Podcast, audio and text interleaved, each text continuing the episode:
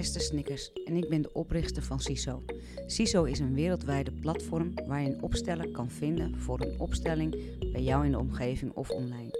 In deze podcast, aan de keukentafel bij, maak je kennis met opstellers. Zij vertellen over hun achtergrond en over het prachtige werk dat zij verrichten. Goedemiddag Lies. Welkom. Dank je.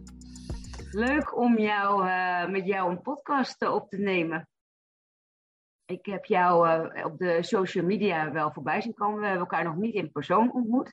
Ik hoop dat dat de toekomst nog gaat brengen. En um, nou ja, ik heb je gevraagd voor een podcast omdat ik, nou ja, ik vind het interessant wat je doet, omdat je ja, de opstellingen ook combineert met gezondheid. En dat vind ik al een hele mooie nou ja, mooie bewoordingen. Je hoort ook wel ziekte en symptomen, maar ik, ja, ik vind gezondheid, daar, dat resoneert beter bij mij. En, uh, dus ik ben heel benieuwd naar je achtergrond en naar het mooie werk wat je verricht. Welkom. Dank je. Um, ja, uh, mijn achtergrond, ik kom uit een totaal andere achtergrond, maar dat heeft ook mij bij de opstelling gebracht. Ja. Ik kom uit die achtergrond van Ayurveda. Ik doseer al um, 23 jaar die Ayurveda, die Indische geneeswijze. En ja, in mijn opleiding um, of ja, worden we geconfronteerd met ziekte, chronische aandoening, ook de dood. En ik denk 15 jaar terug was er een van onze studenten heel gemotiveerd, maar die had op een bepaald moment kanker. En toen zochten wij binnen de Ayurveda wat je allemaal kon doen voor kanker ja, ik was dan tien jaar bezig, maar uiteindelijk, uh, als je ziet, uh, dat is nog niet zo lang in het veld van Ayurveda. Dus we zochten binnen de Ayurveda, ook buiten de Ayurveda, wat kon ik doen. En toen kwam, uh, die student van mij heeft ook heel veel zelf gezocht, en die kwam in contact met opstellingen, de onderstroom van haar ziekte, en ook bij traumawerk. En dat heeft mij enorm geraakt. En ik ben dan ehm, ook uh, opstellingswerk beginnen studeren, traumawerk. Mhm. En ik heb daar dan wel een beetje mee geëxperimenteerd, zo met dat opstellen. Maar goed, ik had veel werk met die Ayurveda en er zat daar geen flauw op. Ik had ook niet het gevoel zo, um, allee, zo van, ik was niet zo zelfzeker op dat moment van wat ik deed of kon of zo. En, maar goed, dat heeft heel veel in proces gebracht. Uiteindelijk ben ik, uh, heb ik het boek gelezen van Stefan Hausner.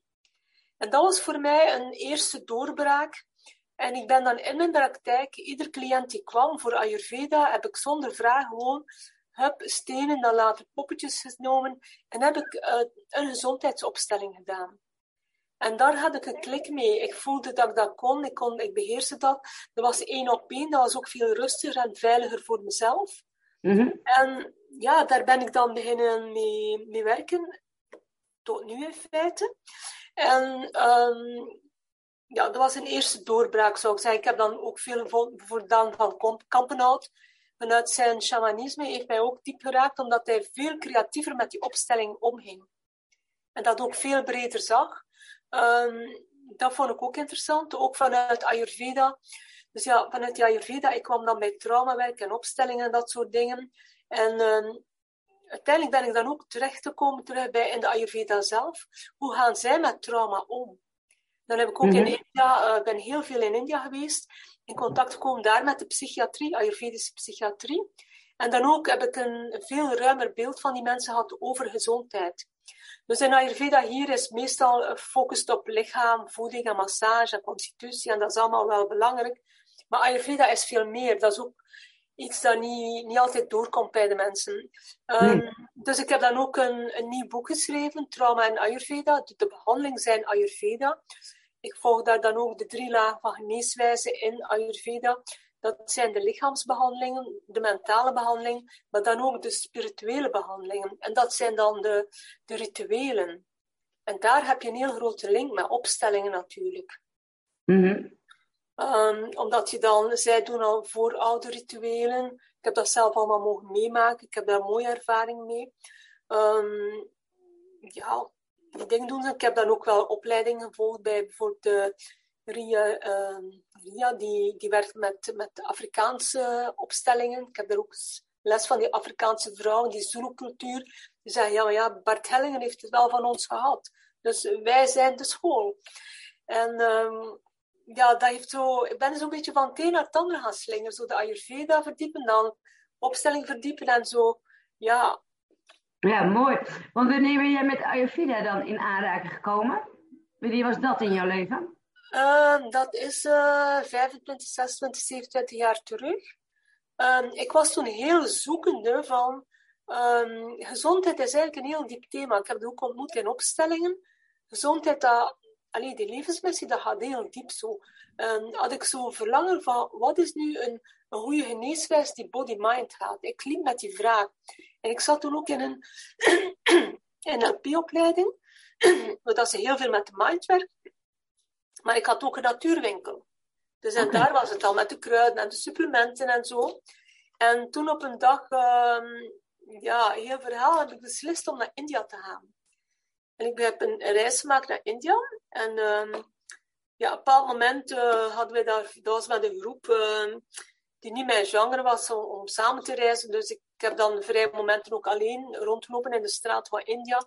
En ik zag daar die grote kruidenwinkels. Hé, daar lagen dan hopen kruiden, wortels en van alles aan. En ik ging daar binnen, gewoon uit nieuwsgierigheid, uit vaknieuwsgierigheid. En toen was er daar een, een arts en ja, wat is uw probleem? Zegt hij. Ik zeg, ik heb niet echt probleem, maar goed. En hij zegt, kijk, ja, ik ga een keer een pols nemen en dan mijn pols. En dan zei hij, ja, kijk, dit en dat, een beetje van alles van mij. Van mij. En dan nam ik die producten en dat was, ja, dat was zo een, heel speciale ervaring zo. Dat was like, iets dat in mij opende. Zo. Ik had ook te voelen, ik ken die Ayurveda. Mm En ik ben naar huis gekomen en ik ben een opleiding beginnen volgen Ayurveda. Ik ben dan snel maar op, gestart met die opleiding. Maar ik heb dat in het begin gecombineerd met intuïtief werk. Oké. Maar en daar zit al een stukje natuurlijk ook van het opstelling in, het intuïtieve... Tuurlijk, uh, intuïtief werk, een stuk uh, processen, uit, processen helder maken via NLP-oefeningen. En zo, ja, ik had daar een heel leuke mix en combinatie van. Maar uiteindelijk is er ook iets heel traumatisch gebeurd. Op een bepaald moment zeiden mijn studenten, dit is geen Ayurveda, je moet daarmee stoppen. En ja, goed, ik, ik was daar niet blij mee, maar ik voelde ook, dit stroomt niet meer. Ik heb dan ook meer met Indische dokters en zo gewerkt. En dat beginnen uitsplitsen. Ik doe Ayurveda en ik doe opstelling. Twee verschillende dingen. Ik heb dan ook twee verschillende websites uh, gehad. Nu is alles weer samen. Um, maar nu, ja, door Daan van Kampenhout, ik heb nu een belangrijke opleiding. Ik heb dan bij Hilke Bonnema uh, het laatste jaar gevolgd, uh, die dan ook heel duidelijk is over het shamanisme. En dan ook die Ayurveda merken van, Ayurveda is, staat met één poot in, in het shamanisme, is één deel heel erg gebaseerd op het shamanisme, maar is ook, ja, ik, ik ga nu mijn Indische filosofie uithalen. Dus je hebt de Kali Yuga, de nieuwe tijds, tijd, die nu een heel donkere tijd is. Shamanisme is vroeger. Dus Ayurveda komt uit dat shamanisme, maar is eigenlijk een beetje de nieuwe vorm voor deze tijd. Maar die kent die drie lagen. Uiteindelijk, um, ja, shamanen gaan ook met de ziel werken, maar in Ayurveda, nu, dat is ook maar met corona dat ik die teksten veel beter ben begrijpen of nog een nieuwe dimensie heb ervaren. Ayurveda zegt ook van, kijk, wat is het doel van Ayurveda? Ja, uw lichaam, uw zintuigen, uw mind, uw ziel en uw spirit. Dus die vijf lagen, dus die bovenste twee zijn meer shamanistisch, de onderste drie zijn meer fysiek, dat de meeste mensen wel kennen in Ayurveda. Dus ik heb eigenlijk mijn eigen model in Ayurveda verruimd, waar eigenlijk opstellingen nog veel meer een plek vinden. Hm. Dus want ik werk nu vooral, um, ik doe eigenlijk geen opstelling zo van de een naar de ander en die zijn probleem en die zijn probleem. Ik doe dat niet. Ik werk eigenlijk met, met um, innerlijk proceswerk. Dus ik heb, um, en ik werk heel veel online met corona. Ja, is dat allemaal opengetrokken en dat lukt zeer goed. En uh, ik werk rond thema's uh, van alles, maar ik werk nu vooral rond die vijf lagen. Dus ik werk van die gezondheid, de structuur vanuit Ayurveda, die niet alleen over de gezondheid gaat, maar ook over de menselijkheid. En daar werk ik mee met opstellingen. Jouw belichaamd zijn, voelen van je kunt voeding opstellen, maar je kunt ook andere zaken opstellen. Van hoe is jouw relatie met je lichaam? Hoe is jouw relatie met je zintuigen? Hoe is jouw relatie met je mind, met je emoties en dan ook relatie met de ziel en je, je ik zou zeggen, met je zielsmissie. En dan ook die grote spirit, wat dat Ayurveda dan Brahma noemt, dan noem ik dan in opstelling. Je spirit, ja, je moet een beetje keuze van je woord te zien in welk veld hij zit. Mm. Zit ik in een Ayurvedisch veld, ga ik meer Ayurvedische taal gebruiken.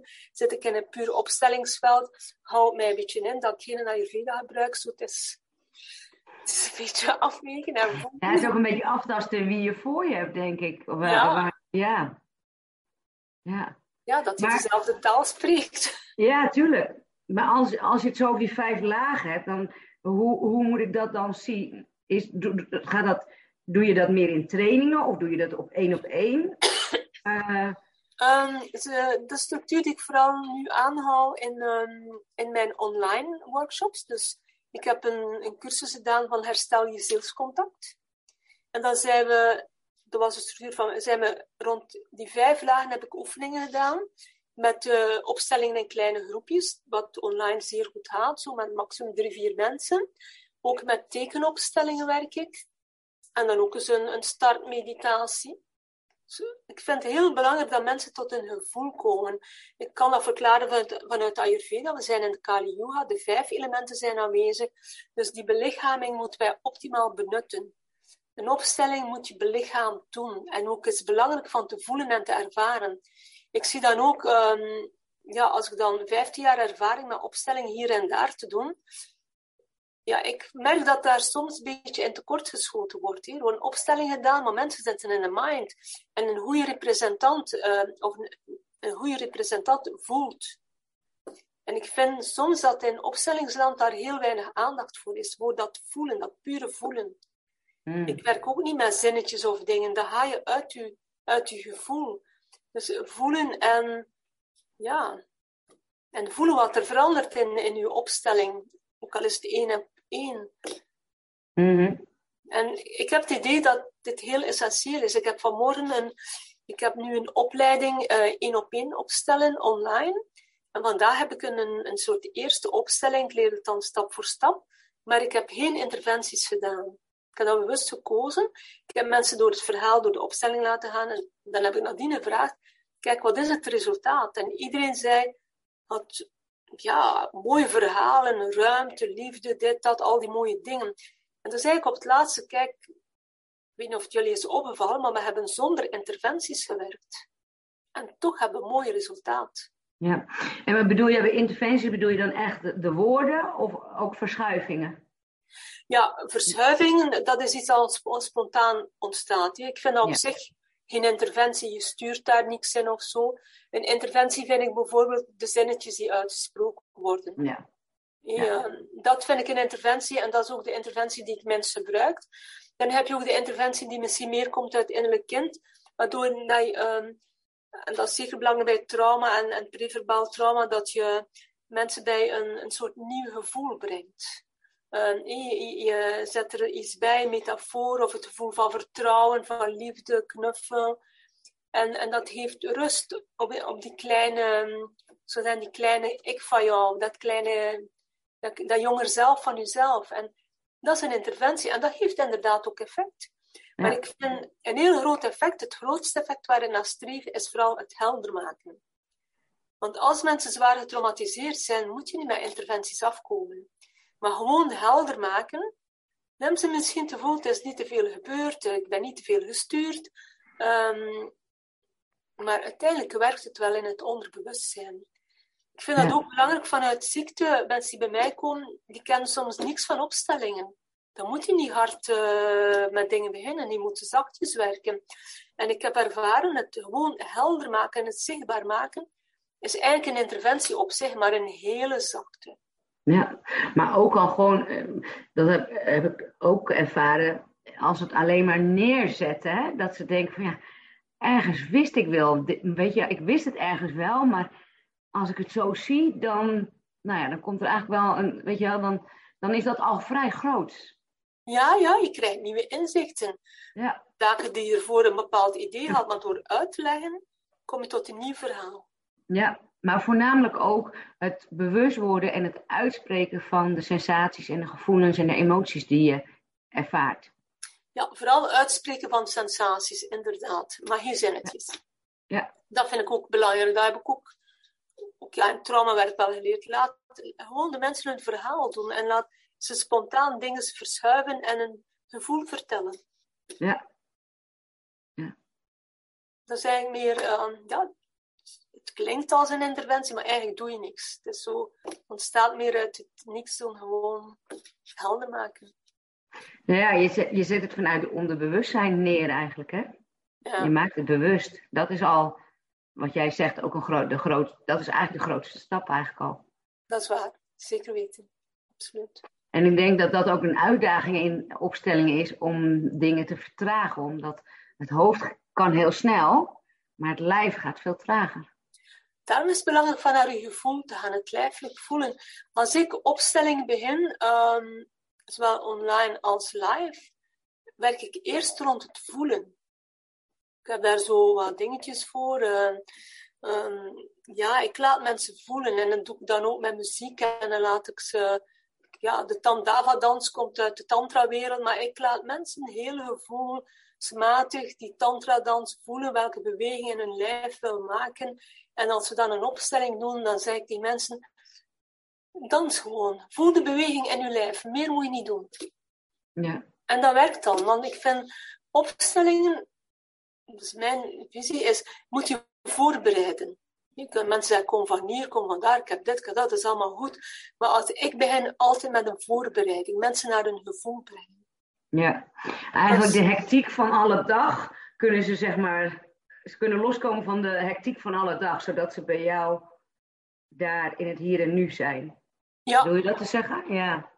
Ja, en ook niet alleen de hectiek van uh, alle dag, maar ook met alle visies, dat ze ideeën dat ze van elders meebrengen. Ja. Gewoon naar je gevoel. Ja.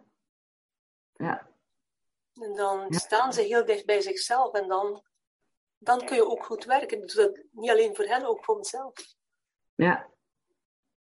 Ja, want kom je dan ook wat in een hogere energieveld? Voel je dat zo?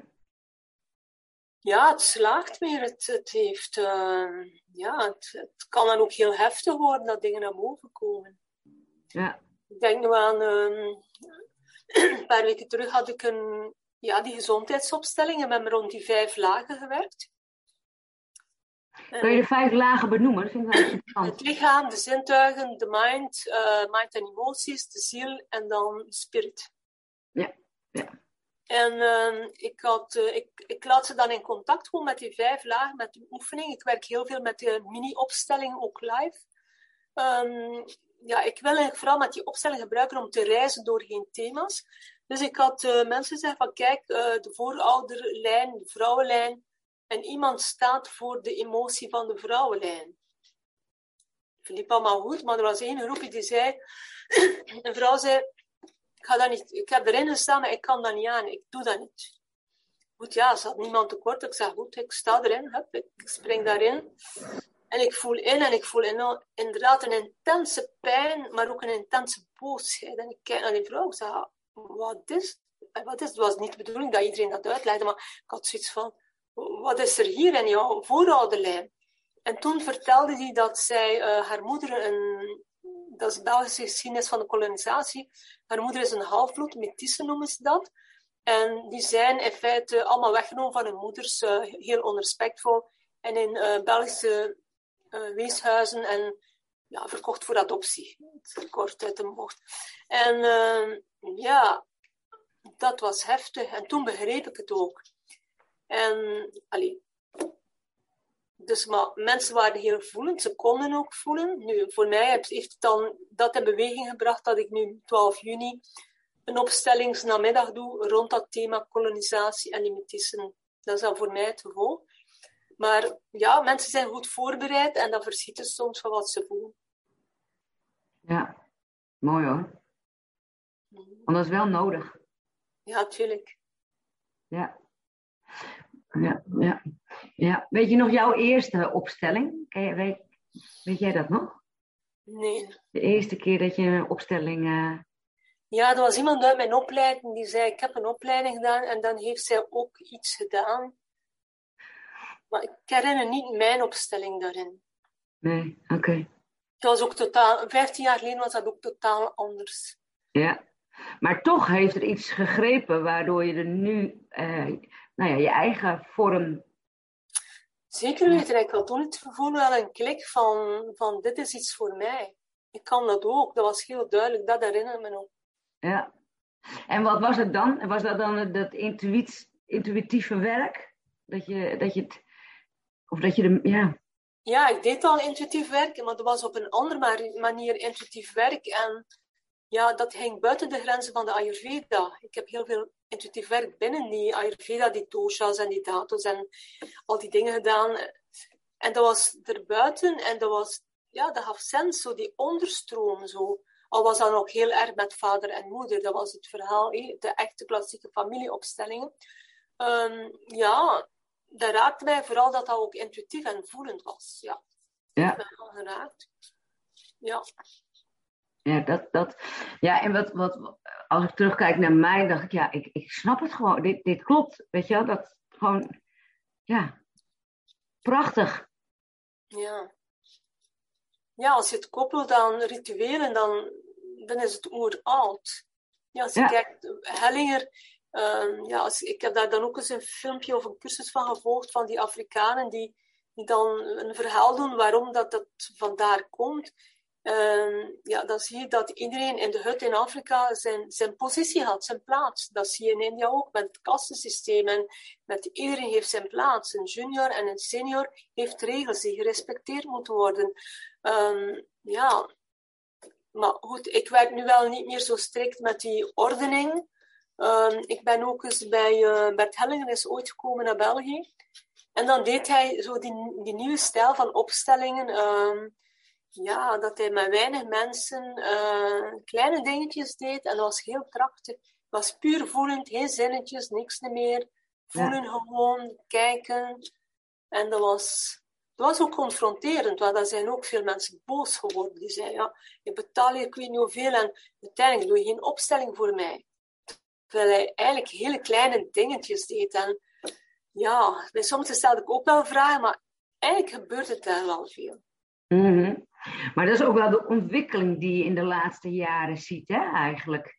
Daarom denk ik ook dat, dat, dat je nu steeds meer verschillende opstellingen hoort, zeg maar. Hè? Dus, dus, dus, dus, iedereen vindt zijn eigen weg daarin en het is ook wel vaak een combinatie van.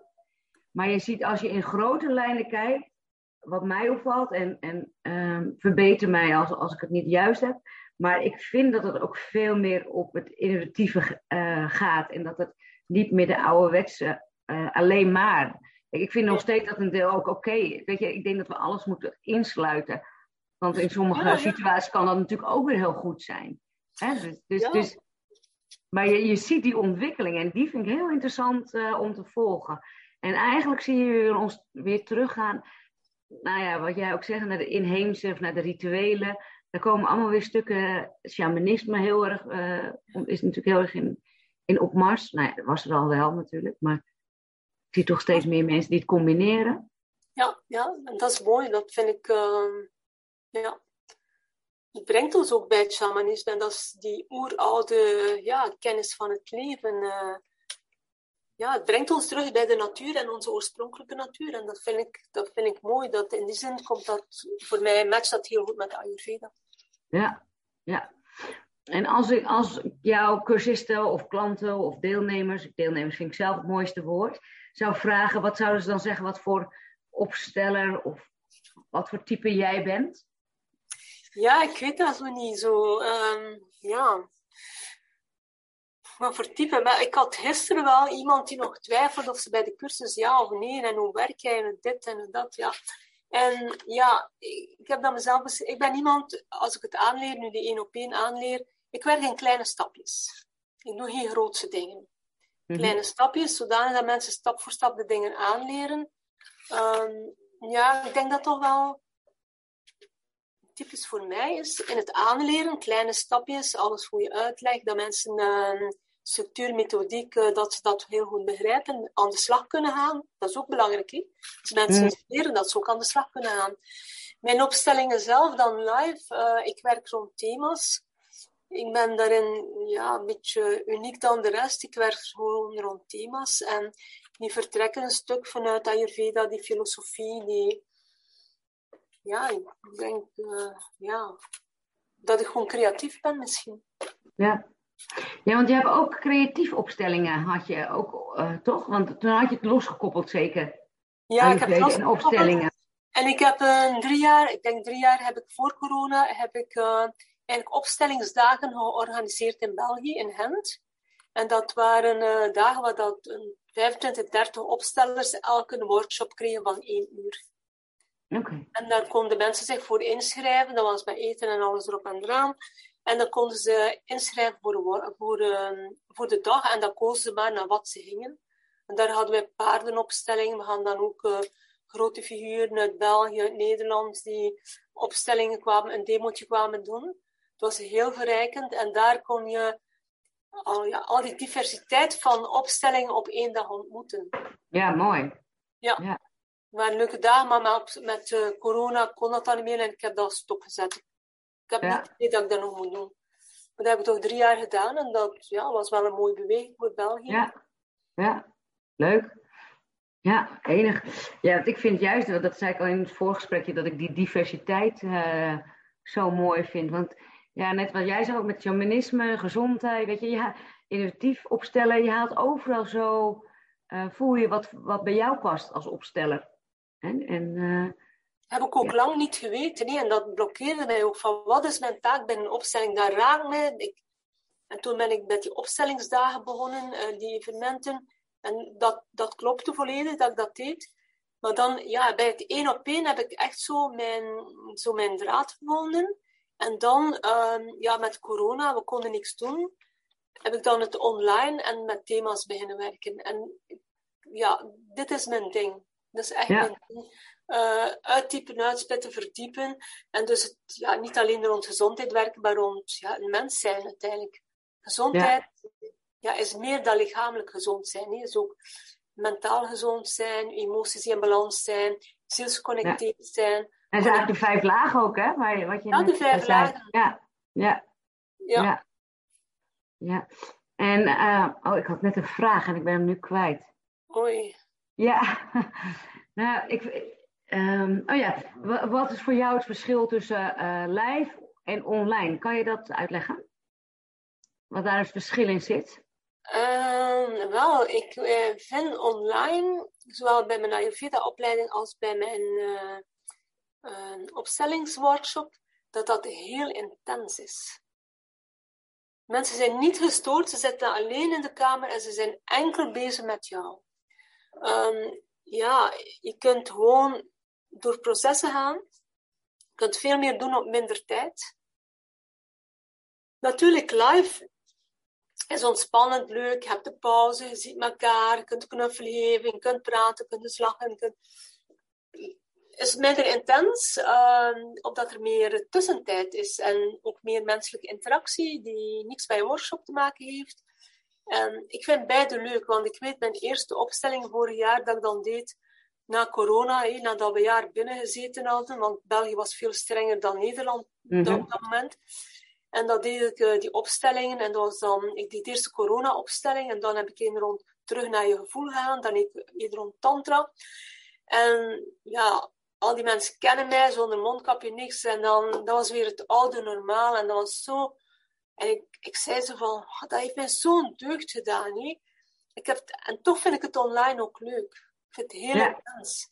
Het is niet minder, het is anders, maar het is zeker niet minder. Ik denk als je echt kiest voor diep in processen te gaan, neem online. Dat, dat gaat gewoon diep. Als je zegt, ik doe het voor mezelf online.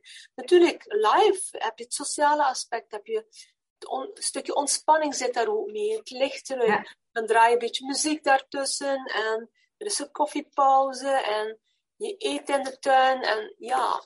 Ja. meer ja, want ik weet nog wel, ik had voor, eh, voor de COVID had ik eh, de CISO-tour, de on, waar je mee een online eh, opstelling kan begeleiden. En ik weet nog wel toen dat ik het opstellers ging vertellen. En het eerste wat ze vroegen van, kan dat wel? En weet je wel, kan je wel connectie ermee maken? En is het wel effectief? En ik vind het zo mooi dat we nu eigenlijk wel ruim, nou ja, bijna, ik ben drie jaar verder, nu ook met de COVID erbij. Dat eh, we dus hele andere ervaringen hebben. En dat mensen eigenlijk, ja, gedwongen is een groot woord, maar ze zochten natuurlijk naar mogelijkheden. Mhm, Waardoor de, ja, ik denk dat het een hele mooie verrijking is voor ons vak de absoluut. online eh, deel. En ik, ik ben niet van mening dat het ehm, het één op één met poppetjes of, of hoe dan ook, of met papier, met, met vloerankers, of groepangst uh, live. Hè. Ik denk dat alles een mooie vorm is en het is gewoon anders. Maar ik ben wel blij dat de online tool of de online vorm bijgekomen is. Ja, je bereikt ook een totaal ander publiek. Als jij altijd opstelt in Padre ja, die, die visput raakt uit. Er is van alles. Maar als je online werkt, ja, dan heb je mensen ja, van, van heel ver soms. Ja, ja. die Nederlandstalen, maar die in Griekenland wonen. Of ik heb al Vlaamse vrouwen uit Amerika gehad in mijn workshops. Ja, en dat mooi, hè? Ja, dat is ook mooi. Ja, ja dat, is, dat geeft ook een kick aan het heel. Zo van, oh, maar bij jou is het klaar en uh, bij ons is het donker. En ja, ja. het verbindt mensen op een andere manier, maar het verbindt zeker wel. Hè? Ja. Ik vind ook uh, online werken heeft mij in ieder geval ook minder stress. Ja. Vind ik voor mezelf. Um, ik heb uh, zo'n gratis nieuwjaarsworkshop gedaan. Ik had daar 500 man voor. En dat is ongelooflijk voor de, samen die meditatie en dan een tekenopstelling. Ik werd echt door heel de groep gesteund en in, in die diepte gezogen. Dat was, ik heb dat live nog nooit gehad. Ja, ja dus- ik, ik vind het ook heel fijn online. Omdat ik, ik heb gevoel dat we niet minder gestoord worden door andere omgeving. Uh, geluiden. Uh, ja, veel... studenten, uh, mensen die, die les volgen, die zijn inderdaad minder gestoord. Die focus is naar jou. En in een les, ja, er is altijd een. en dat mag ook, dat, goed, dat mag ook, ja. Er is een, een soort interactie omdat, elkaar, omdat mensen elkaar al zien. Ja. En dat is goed, hè? Maar ik denk voor te leren, mensen die focus willen online. Maar beide zijn goed. Ik denk ook niet dat het het een of het ander is. We moeten het gewoon allemaal insluiten. Maar ik, ik vind het wel een hele mooie ontwikkeling. En die kennis had ik toen al. En ik vind het wel heel mooi dat het nu zo opgepakt is. Ook gezien de omstandigheden natuurlijk, waren we daar wel een beetje toe gedwongen. Maar uh, het heeft wel mooi uitgepakt, laat ik het zo, uh, zo zeggen. Ja. Ja, ja. Wat, uh, wat staat er allemaal op je agenda voor aankomende tijd? Waar kunnen wel mensen... niet, niet zoveel, omdat we juli, augustus werken nooit het is al vakantie en je moet je publiciteit verzorgen. Nu, ik zeg niet dat ik niks doe, maar het is nog niks beslist. Maar wat ik wel heb, dat is 22, um, 22 mei heb ik een, een, op, een live opstellingsdag rond uh, je zielsverlangen. Dus die ene laag gaan we uitpikken en rond die ziel en dat zielsverlangen werken. Mm Dat is live, dat is hier in West-Vlaanderen. En dan heb ik nog de twaalfde ga ik werken rond Belgische kolonisatie. Dat is in de middag, omdat ik eigenlijk in... Dus 12 juni dan? 12 juni, een collectieve opstelling doe. Um, met uh, ja, dat meisje die dus een tweede generatie is van, van zo'n uh, metische moeder, zo'n halfbloed. En heb ik gezegd, ik ga een combinatie doen tussen jouw opstelling en een collectieve opstelling. Dus ik ga ook mensen terug voorbereiden dat ze voelen dat ik dan straks een goede opstelling heb. En dan gaan we die opstelling doen en gaan we ook wel stilstaan wat het doet voor mensen. Ja, gewone Vlamingen die dan um, misschien denken, ik heb niks te maken met dat koloniaal verleden. We gaan daar, ik ga er wel nog iets mee doen in de afronding. Dat wordt het. Dat zijn de twee zaken die ik nu heb. En dan wat ik doe, uh, juli, augustus. Uh, ik denk dat ik wel nog dingen ga doen. Voor september, oktober voorzie ik wel terug uh, meer activiteit rond de opstelling en de ziekteopstelling. Ik heb nu mijn online workshop, um, één op één ziekteopstellingen en ik wil dat ook nog live doen. Ja. Die stappen gaan live, dat wil ik ook. Maar dat moet nog ingepland zijn. Dat staat op mijn verlanglijstje. Ja. En waar kunnen ze je activiteiten vinden? Op welke website? Mijn website is, Lies, uh, is www.lies-ameu.com. Oké, ja, dat is goed. Ik zal hem ook even in de, in de tekst eronder uh, zetten. Maar het is goed zodat mensen nou ja, jou willen ontmoeten. Of een één op één sessie met je willen boeken. Dan weet, is het goed om te weten waar ze moeten zijn. Mm Ja. En Lies, gebruik je ook wel muziek in je opstellingen? Ja, uh, vooral voor die voorbereiding, uh, dat voelen gebruik ik muziek. En ik gebruik daarvoor uh, altijd de Indische muziek, om dan mijn contact met India niet te verliezen. En ook omdat India allee, de Indische muziek, bepaalde muziek, uh, zijn trillingsverhogend. Die worden ook Mhm. gebruikt in, als pijnbestrijding, ook om je contact met hogere dimensies ehm, te, te verhogen, te verbeteren. Dus, ehm, dan, en ik werk dan ook met dingen die toegankelijk zijn, want niet alle Indische muziek is toegankelijk. Ik werk heel veel met eh Manish Vyas.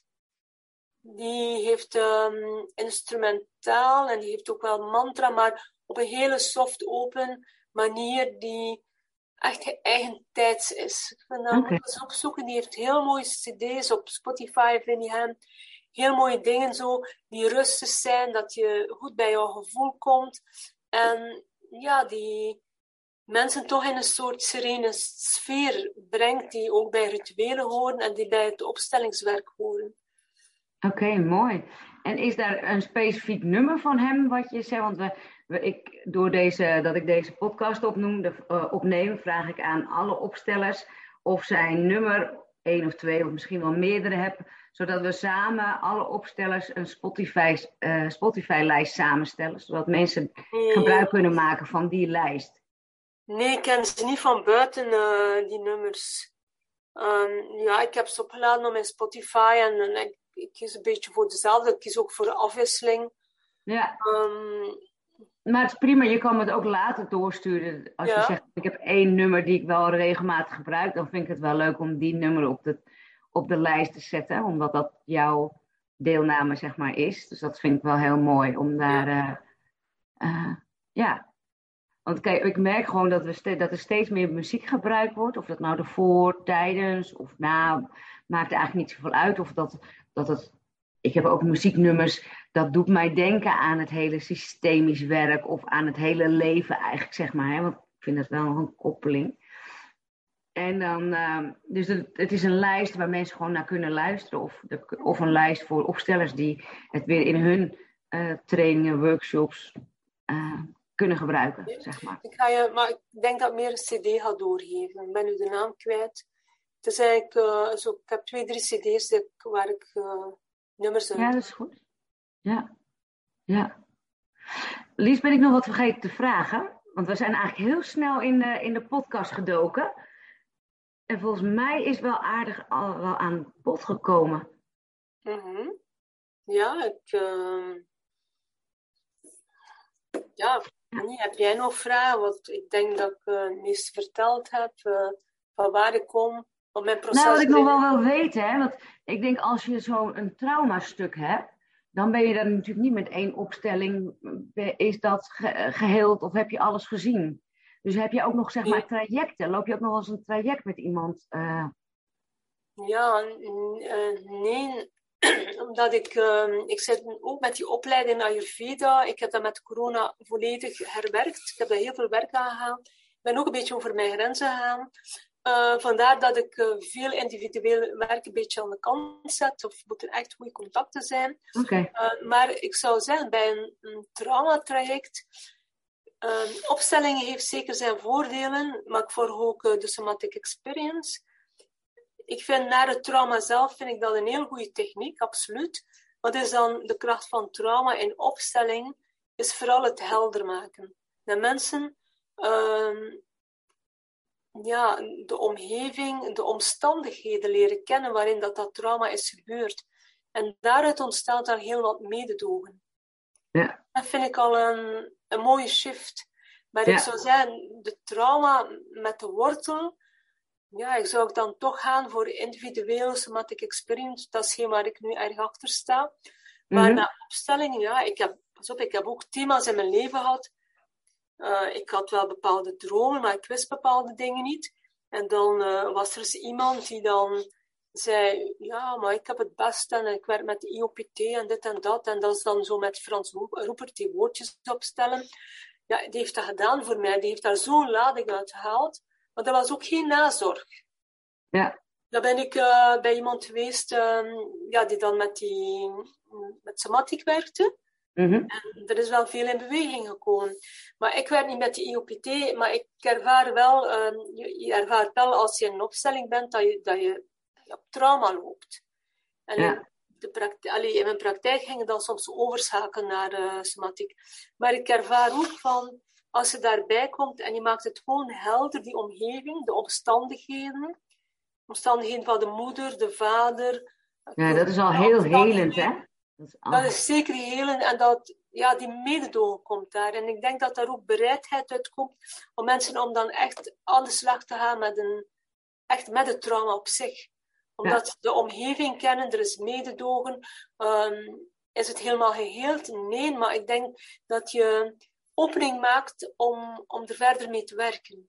Ja, maar ik denk dat dat al een hele grote opening is. En ja. die heeft ook weer zijn tijd even nodig. Denk ja, ik. zeker. Ja, ja. En ik denk dat dat ja, de, de bijdrage is van opstelling naar traumawerk. Helder maken. Ja. Omstandigheden helder maken. Ja. Ja. Ja, dat is, maar dat is eigenlijk ook heel mooi. Hè? Ja, dat is heel mooi. Mm -hmm. Want dat, maar dat vind ik ook zo mooi, en dat zeg ik wel vaker in deze podcast. Wat ik ook heel mooi vind aan een opstelling is dat iedereen blijft op zijn of haar benen staan. We nemen het niet over, we maken het alleen maar helder. Zoals jij ja. met de woorden van jou. Ja, en dat vind ik ook mooi, want dat, daar zit ook de kracht. Zeker weten, de kracht zit in het helder maken en niet in, in al die interventies.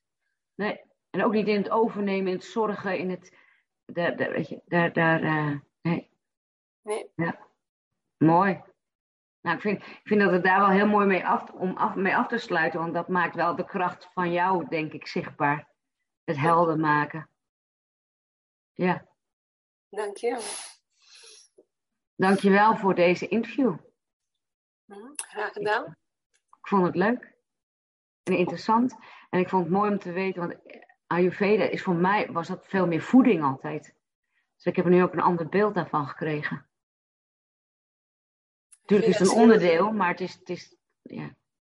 Ayurveda is de kennis van het leven. En dat is inderdaad niet alleen eten en drinken en slapen. Nee. Ja. Dankjewel. Oké. Okay. En uh, nou ja, we gaan elkaar vast een keer uh, live tegenkomen. Want uh, zoals ik al heb gezegd, ga ik binnenkort wat meer ook op, op reis met de camper. En nou ja, ik hoop je in ieder geval in de toekomst ook een keer live te ontmoeten. Ja, welkom 22 mei en welkom 12 juni. Voor ja. je het is een afstand, ik weet het, maar je bent wel. Dankjewel, dankjewel. En uh, tot ziens, heb een fijne dag. Ja, jij ook. Dankjewel voor het interview.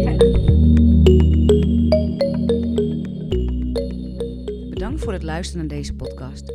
Wil je een opstelling boeken of wil je deelnemen aan een evenement? Ga dan naar de website www.siso.com. En tot slot, ben je een opsteller en wil je ook een podcast opnemen met mij? Of weet je een opsteller die geschikt is voor deze podcast? Stuur dan een bericht naar info.siso.com.